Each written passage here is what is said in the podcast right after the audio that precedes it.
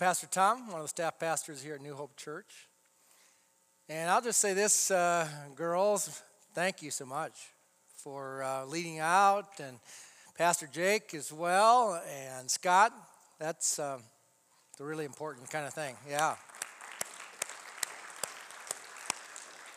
Yeah, I might, I have skated backwards. I told folks in the first service when I was about 20, 30, 40, but these days I don't know if I'd want to risk it. Uh, but I am just excited about what God's doing in the lives of our young people and in the life of New Hope Church. We are continuing a series this morning that we're calling Money Matters. And we're particularly talking about debt matters because debt matters. It matters to your growth in Christ. It matters to your anxiety level, your stress level. It matters to your growth. It matters to your stewardship responsibility. It matters to your marriage. You know, one of the primary causes of marital tension is financial stress. If you're here and you're married today, these issues of finance and debt are really important from lots of different perspectives, and God cares about it. In fact, over in Romans chapter 13, verse 7, says, Let no debt remain outstanding except the continuing debt to love one another.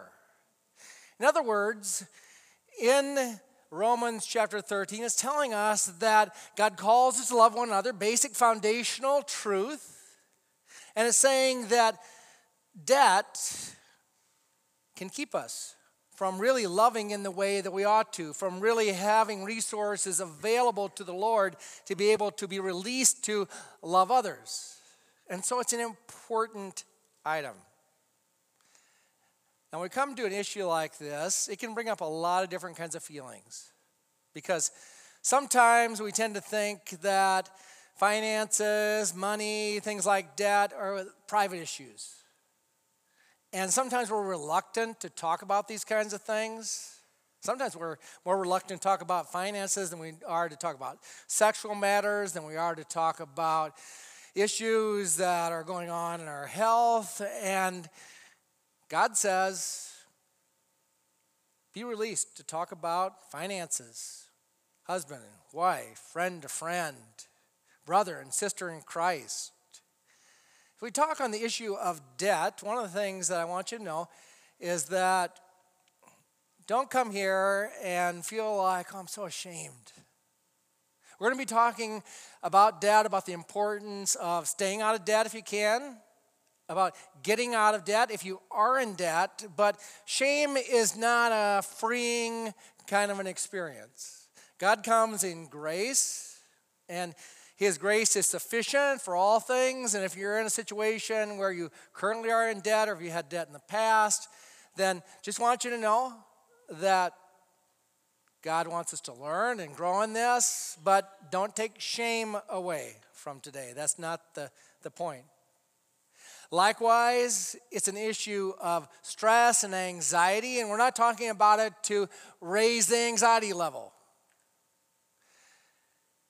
I don't want you to feel depressed. Oh man, I have so much debt.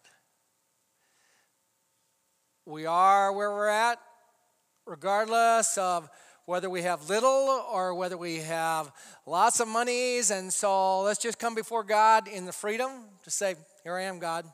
Help me to grow in this area, okay? So that's where we start. Now, I want to give a little bit of a testimony from Aaron and Jennifer Smith, or, who are bloggers, who were married in 2007. They started a blogging ministry where they write about their marriage in particular. And they got a couple books one called Husband After God, another one called Wife After God. And you can go on YouTube, you can go to their website, and just some good things that they share about life in Christ and in their marriage. And so you can go check that out sometime. I got a couple of clips from what is about a 20 minute video on YouTube. The video is called Seven Tips to Get Out of Debt Quickly. And we're just going to utilize these as a couple of illustrations to stimulate your thinking and prayer on this important issue?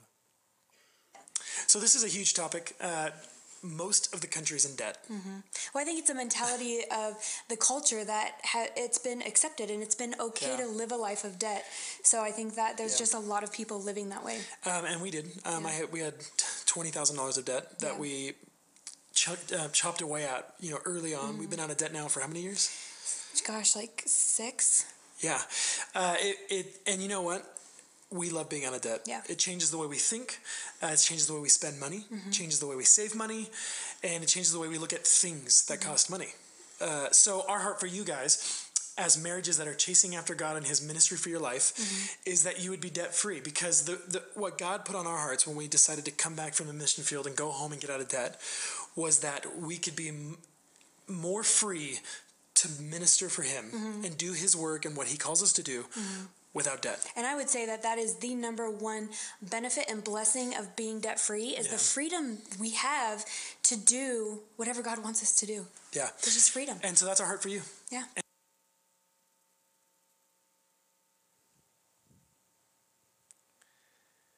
And that's my heart for you. That's my heart for me. And I don't come to you saying, oh, yeah, I've always done finances perfectly. I've made my own mistakes in terms of finances, and we all have to work through these things before God and just help us to grow in what's true and right and good. And so, in regard to debt, my first point here is the primary point in regard to debt, and that is this borrowing money and overspending puts you in a servant relationship or a slave relationship with the one from whom you borrow or owe money. That's Proverbs chapter 22, verse 7. The rich rule over the poor, the borrower is servant to the lender.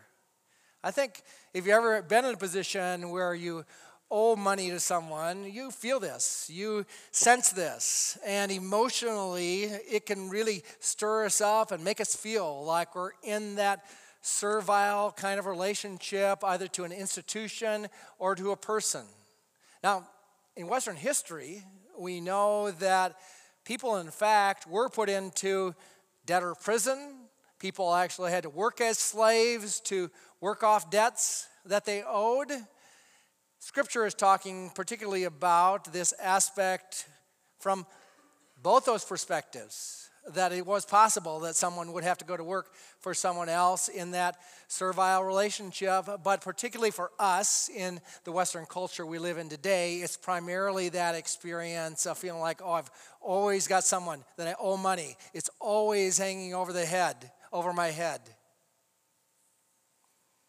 So the question then is this complex society we live in, how do we live without debt.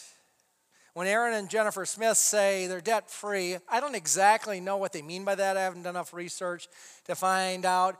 Have they paid off their house? That'd be a pretty hard thing to do, I would think, at their age.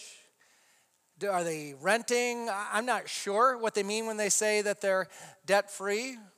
I'm fairly sure what they mean is just in watching the whole video is that they came out of school with education debt and that they've really worked to pay off that education debt.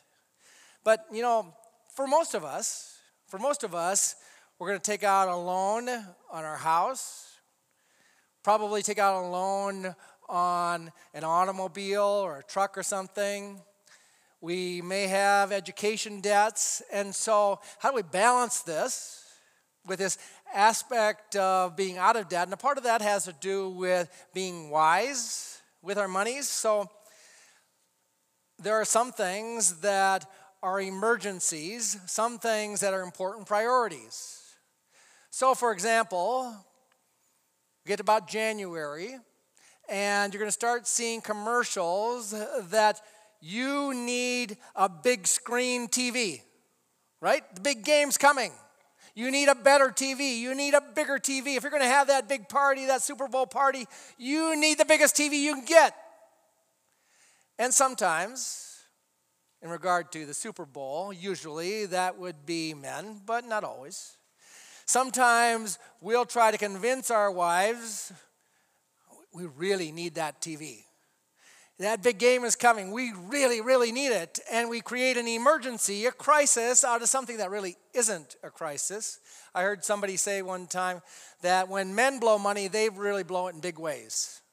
And that's been my experience down through the years in just getting to know couples is that that's generally true. The men buy the boat, uh, the men buy the big camper. Not, not always, because we all come with our own issues and our own desires, and so not always.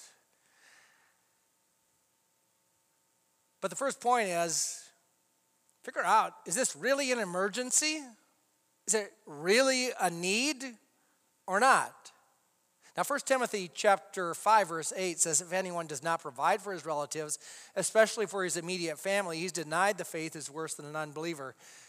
So we recognize that pressure upon us to provide for our families, both our immediate family, and then there's situations where our larger families at times, father and mother, children, certainly, and balancing all those kinds of responsibilities. That's what I'm saying. It's a compl- we're in a complex society. We have complex relationships. And so let's just recognize that and yet keep the primary truth that we don't want to get into a debting, debtor, debtor situation because that puts us in that servant relationship with an institution or with a person while recognizing that there are situations, there are, life goes on, and we do have to think and pray through with wisdom from pastors, elders, friends who are knowledgeable in Christ, who have godly wisdom, trying to figure out where and when is it a good time to borrow. Second point repay what you borrow.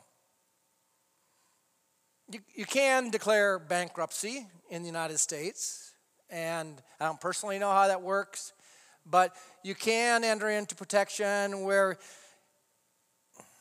you can either negotiate or don't pay back what you owe. Like I say, I don't know how that works. I do know, have known people who have done it. They say don't do it, and they say, well, then that stays with you for five, ten years, and it's hard to get another loan for a house or whatever you need to get a loan for. So try to avoid that, but God's word says the wicked borrow and do not repay. I don't want to be classified among the wicked. I don't think you do either. And so we do have this responsibility to repay what we borrow, if at all possible. But I have been in some situations where we've also, in this day and age, again, complex society, medical bills can get crazy, off the charts, and so we have at times helped people dealing with medical bills negotiate with the medical provider. And so just recognize that those kinds of possibilities do exist as well. Don't presume on the future. If you borrow money, don't presume that you're going to have money to be able to pay that back, right? James, I won't read it, but James chapter 4 says, don't say today, tomorrow, or the next day, I'm going to go here, go to this city and do this. I'm going to go and do this business here. And James 4 says, You don't know what tomorrow is going to bring. You don't know that you'll have that same job that you have today. You don't know what calamities are going to come in your life. So don't presume that the future is going to be the same or better than today. And then look for creative ways that the Lord might provide. Sometimes in our immediate families, sometimes in our church family, sometimes people have vehicles that they will either give or sell at a lower price. Sometimes people have homes that they will sell at a lower price. Sometimes people have opportunities that they know about and jobs and businesses. And so before you start borrowing lots, just come before the Lord and ask Him, Lord, help me to be creative in knowing how to continue through with what I see as a need. And then talk with some folks about it again. Talk with us as pastors. We'd love to visit with you talk with an elder about what's going on and just say, you know, do you think there are some creative ways that God might supply for myself and for my family before jumping into borrowing money? Now that means it goes back to what we what I brought up in the beginning, which is that we start to feel ashamed about our need. Or we feel like I don't really want to share that. And what happens then is that we try to go on our own and then we get stuck in this place where we're just kind of frozen. And so you never know how much of a blessing you could be to someone if, if you share with them about what's going on. And then they can come alongside of you, help you think creatively, help you think about, well, have you tried this job? Have you tried uh, this opportunity? And would you help me out to kind of work through this? And so don't jump too quickly into borrowing money, even like in terms of education. So often I've seen young people jump into situations where they're borrowing lots of money for education when there are opportunities to keep that debt lower, to go to schools where the load of debt is not so great.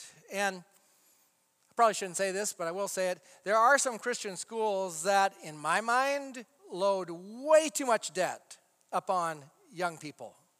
And so, we just, uh, not that we're going to make a difference this morning, I'm just complaining. Um, so, uh, that is true.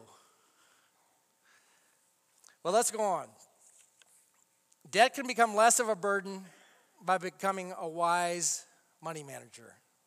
Proverbs chapter 24, four, verses 3 and 4. By wisdom, a house is built. By understanding, it is established. By knowledge, the rooms are filled with precious and pleasant riches. What's that saying? Saying in that context, original context, that someone built a house and then they went out and they found good deals. And that day they didn't go online, but they went to a sale and they found things that were made well, but they were able to purchase it because they looked and they networked. And we can do those kinds of things.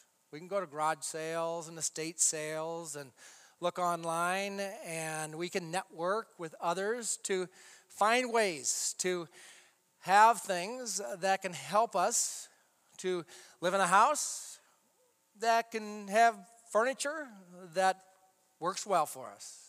And many of us have experienced that.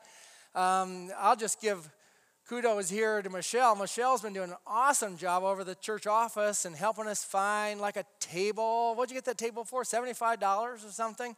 And things like that, that are available when we look around and think it through. And that's what this passage in Proverbs is saying. And you know, Proverbs is a very wisdom producing kind of a book.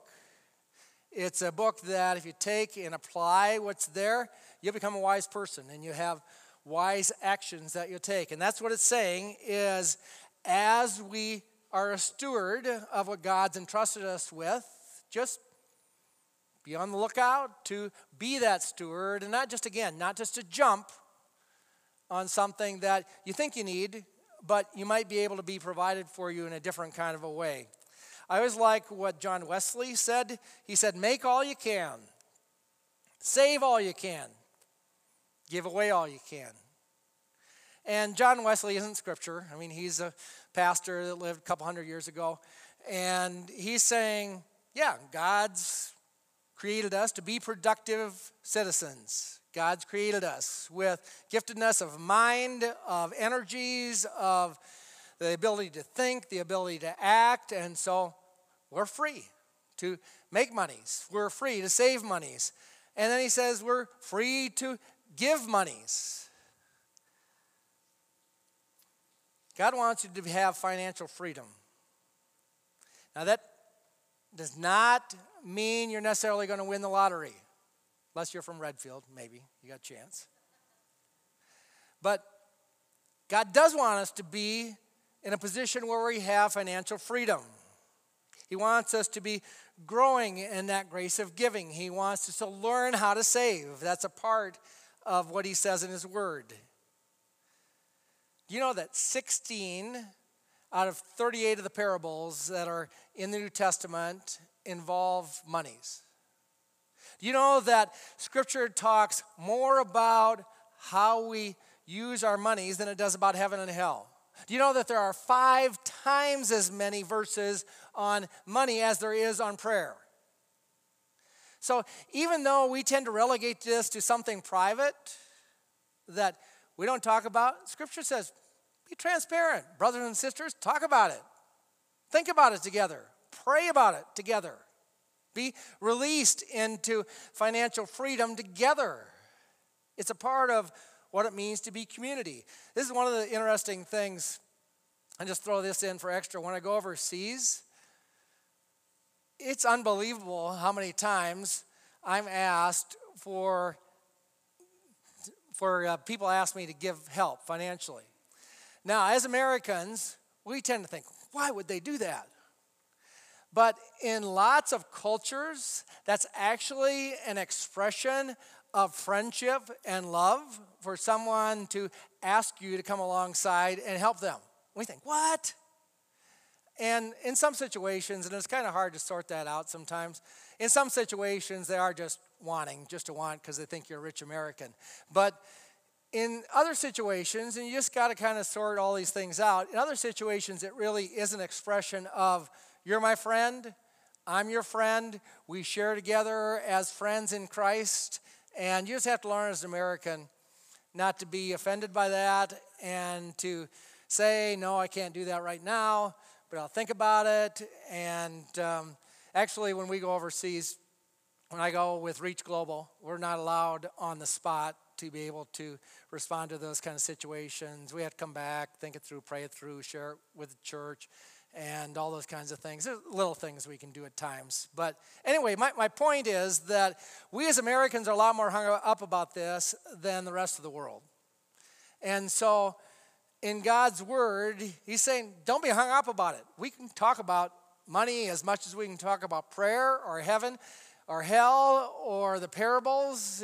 Be free to talk about it. Let's look at this uh, second video and just hear a little bit more from the Smiths on their journey in terms of their finances and how they handle budgeting, which we're going to talk about in just a second. you have this much debt and every week or month you add a little bit more debt to it right? And then you try and chip it on this end but it's the chipping away is much smaller. We know how it works. Like most of it goes to interest a little bit goes to principal or none goes to principal and you're adding debt. There will always be reasons to justify debt there'll always be an, always. another credit card coming out that has really low interest rate or you or know you miles, or you guys need a car and you have to go get that one that comes Yeah. with a loan so you have to start making choices that are going to hurt a little bit which is telling your flesh no um, telling Mm-hmm. each other no telling each other you know remi- remind each other about the plan Yeah. Well, what needs to happen is a retraining mm-hmm. of our money because we're if we're used to debt, mm-hmm. then getting out of debt, it's like I'm going on a diet. Yeah. It hurts. I'm hungry. Yeah. Like we need that thing. So you just ha- again being on the same page, like we said in tip one, mm-hmm. tip two, just stop getting into debt. yeah Like just let it stop, because it won't grow unless you don't pay it, and then you'll get interest. But don't add to it.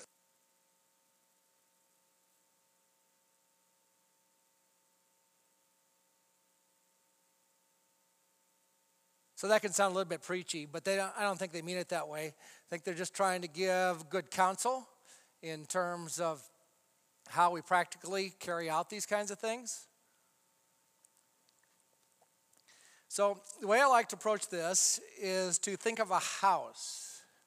And fundamental principle being that we build our house on the rock, and that rock is Christ. Jesus tells this parable. He says, Everyone then who hears these words of mine and does them will be like a wise man who built his house on the rock. The rain fell, the floods came, the winds blew and beat on the house, but it did not fall because it had been founded on the rock. So, invest in the Solid Rock Corporation. And that rock is Jesus. You can be a person who does all the right things financially and yet not have a relationship with Jesus. And if you come this morning and you don't start with a relationship with Jesus, then all these financial principles are null and void in terms of what really matters. So, hear me. Fundamental to who we are is we begin with our life in Christ and trusting in Jesus, and He's the rock. He's the one that gives us that stability. He's the one that, when those hard times are coming, and including financial times, that when the winds are whipping, when we go into financial kinds of problems as a, as a country or as a family, He's the one who gives us that firm place to stand. And so, if you come this morning and you've never said, Jesus, I stand on you, you're my rock. I believe you died on the cross for my sins. I believe you rose to new life. Come into my heart and my life. That's the place to begin, okay? Just so you know, we can tell lots of truth from God's word, but we got to begin at the beginning, which is our relationship with Christ. So start there, build on that foundation.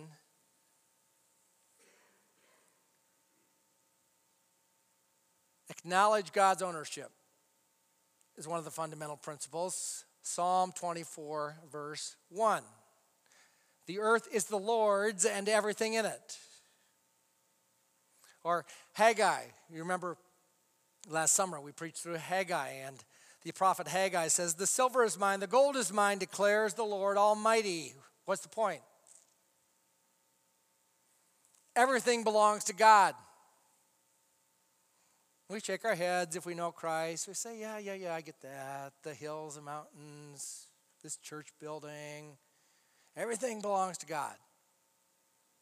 No, everything belongs to God, including that car that you and I say is yours and mine, including that house that you say is yours or mine.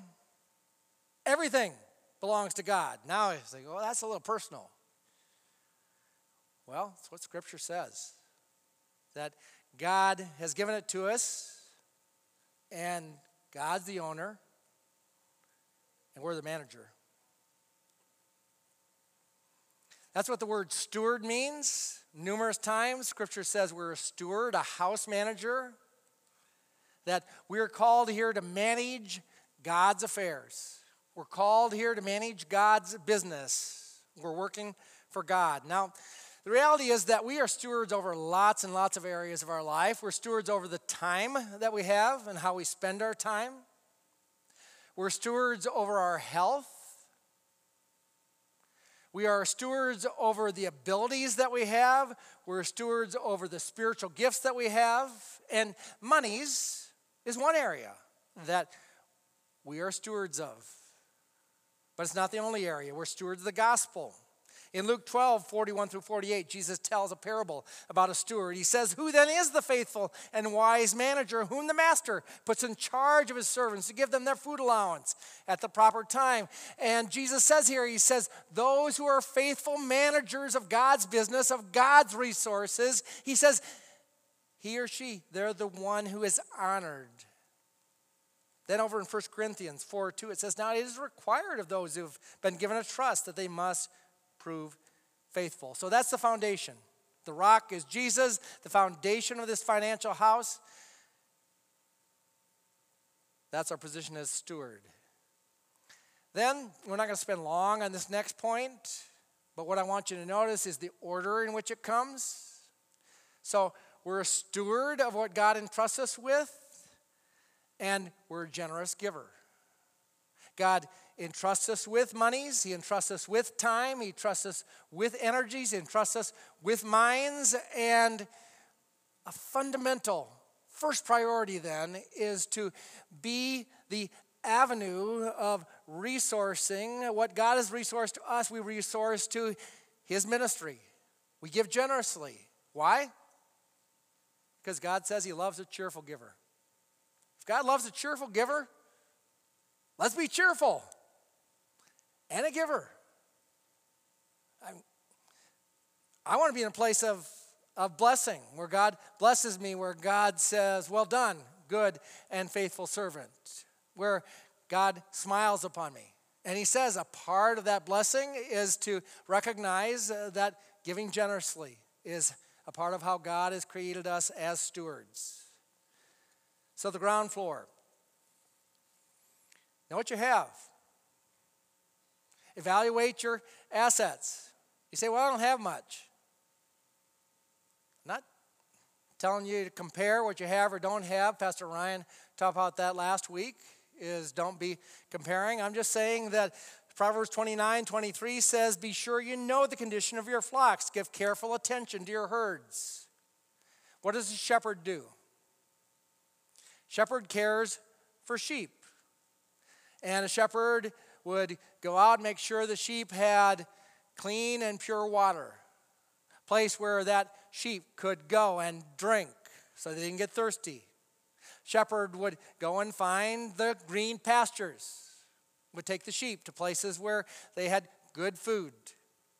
Shepherd goes out and checks, make sure that the sheep don't have diseases. Shepherd makes sure that the sheep aren't hurt, that they haven't fallen somewhere.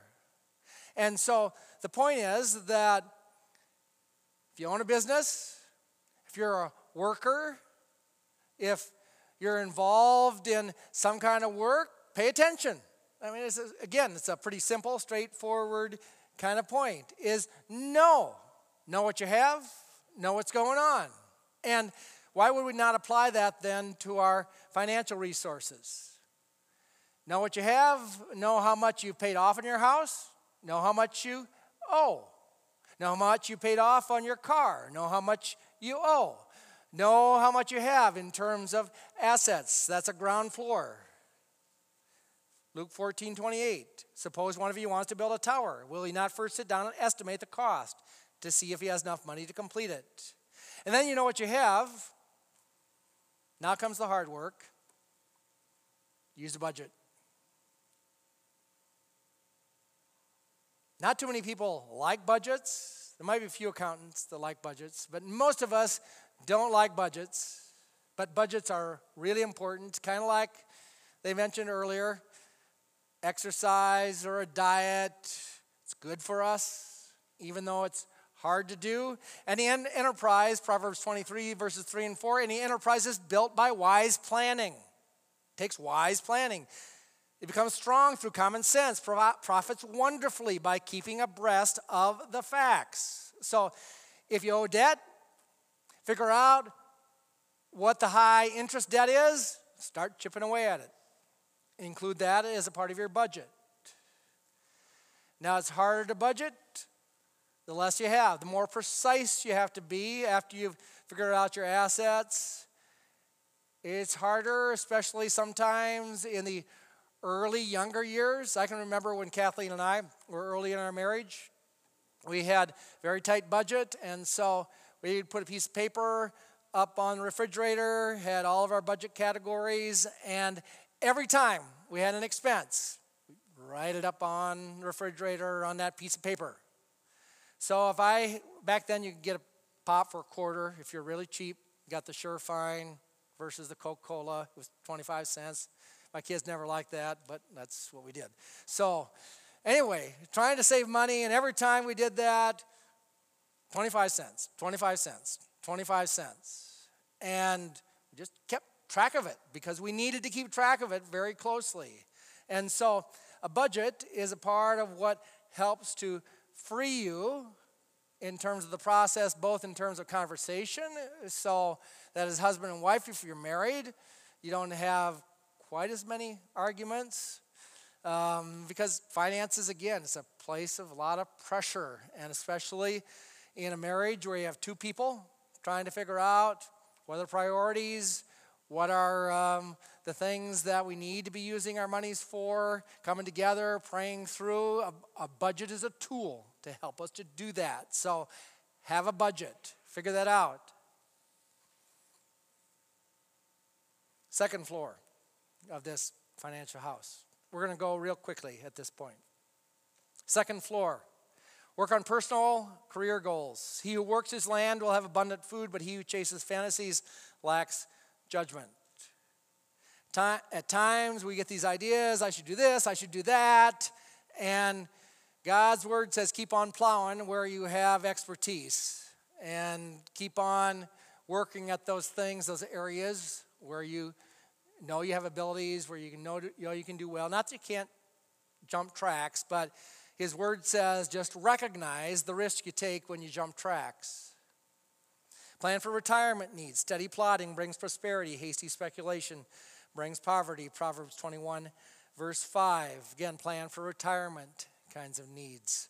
Plan for family education needs. I already hit a little bit on that.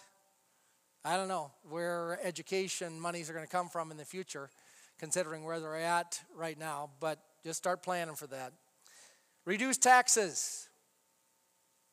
Yes, it's ethical to reduce your taxes. Again, I mean, this is a situation of change that's going on in the United States in terms of the whole tax code, and who knows where that's going to go next. But certainly ethical and right to reduce taxes. Third floor, we're not going to talk much about this one either. Third floor, find a way to invest, even if you have a really tight budget, find a way to save a dollar a week. Find a way to set that aside and start doing that early on. Books to read. And this may be the most practical thing you might do. Find a book to read and follow it. And here's a few Christian authors I have found. One of the books that was highly recommended on Amazon, and I haven't read this book, but I like Amazon kinds of reviews because generally, even though they're largely anonymous people, generally you have pretty good reviews. And this one, a lot of people said Financial Fitness by Life Leadership Team was a good book. So just going on what Amazon says, check it out. Dave Ramsey, a lot of us know Dave Ramsey. He's on television and great speaker, has lots of good principles, and so he's going to be hard hitting, straight at you. You can go to the Total Money Makeover by Dave Ramsey. Read it, utilize it. A book on debt that I found was Debt Proof Your Marriage by Mary Hunt. You can check that out. Tell me what you think of it. And then the final book is I'm going on the author. One of my favorite authors is Randy Alcorn. He's written a book on heaven, for example. That's a great book. He's written a book called The Treasure Principle that lots of us read when we were going through our building campaign a number of years ago. And so he's got this larger book called Money, Possessions, and Eternity. And I'm sure you'd be challenged uh, by that from the standpoint of just really thinking through scripturally what does God have to say about money and possessions. So here's my final point Luke 16, verses 10 and 11. And this is a challenge to you to be a steward who stewards God resources for kingdom effectiveness. This is really the heart of God here, Luke 16, 10, 11. One who is faithful in very little is also faithful in much. One who is dishonest in very little is also dishonest in much. If then you have not been faithful in the unrighteous wealth, who will entrust you to the true riches? Whoever can be trusted with very little can also be trusted with much. Whoever is dishonest with very little will also be dishonest with much. So if you've not been untra- so if you have not been trustworthy in handling worldly wealth, who would trust you with true riches? So this brings up the question: What in the world is Jesus talking about here? What's true riches and that which is not true riches? What is unrighteous versus righteous wealth? And what Jesus is saying is that the true riches are what God entrusts to us for kingdom effectiveness, what God entrusts to us to make an impact in people's lives, to see the kingdom of God advanced, to see transformation come in people's lives. He says, This is what true riches is all about. And he's saying, Consider then what God has entrusted to us in terms of time, money, energy, health, and use those to serve God. He says, when we do this, when we invest ourselves, when we're faithful in these things, what he calls little things, and what he means by those, I mean, it doesn't feel little when you're behind on payments. Doesn't feel little when your health is not going right. But what he's saying is that compared to God's work, compared to God's kingdom work, he's saying these are small compared to the big thing of eternity. And the challenge that he's given us in this passage is to take what the world says is the most important thing, right? The world says, get rich. The world says that your advancement is what is primary. The world says that you get ahead of everybody else, you win the rat race, and the world says that's what's most important. And Jesus takes that and he turns it upside down and he says, No, what is really important is kingdom advancement and utilizing the resources that God entrusts us with to advance his kingdom. And as we do that, then he entrusts us with true riches, which are the riches of eternity. Think about that. Take this passage this afternoon, look at it, meditate on it. And my challenge to you is just ask. Ask God, how can I be freed up? In the same way that this couple was talking about, how can I be freed up for greater effectiveness for your kingdom? I know you're here because you love Jesus. You're here because you want to know God better. You're here because you want to know God's word better. And all, all I'm saying is here's God's word, here's God's truth. Now, we say, yeah, God, I'm willing to risk myself to an area that we don't like to talk about. We don't like to expose ourselves and be transparent in this area. We don't want to deal with it. We just want to do what we did in our family and with the things that we brought in, the concepts that we brought in on how to protect ourselves, or we bring these habits from the past in terms of how we ministered to ourselves, in terms of just providing for our own needs and covering up. Sometimes, you know, people use shopping to be able to cover up big things going on in their lives. Sometimes we use our own advancement to be able to cover up the real needs that we have in our lives. And all I'm saying is let's come before God and in transparency, in honesty, say, God, help me with this. Just like we might ask God to help us with any anxiety that we have. We might ask God to help us grow in Christ likeness.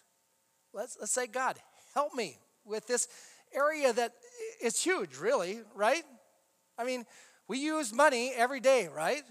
And if we're working, we're working all the time, and money's coming in, money's going out. It is a huge area.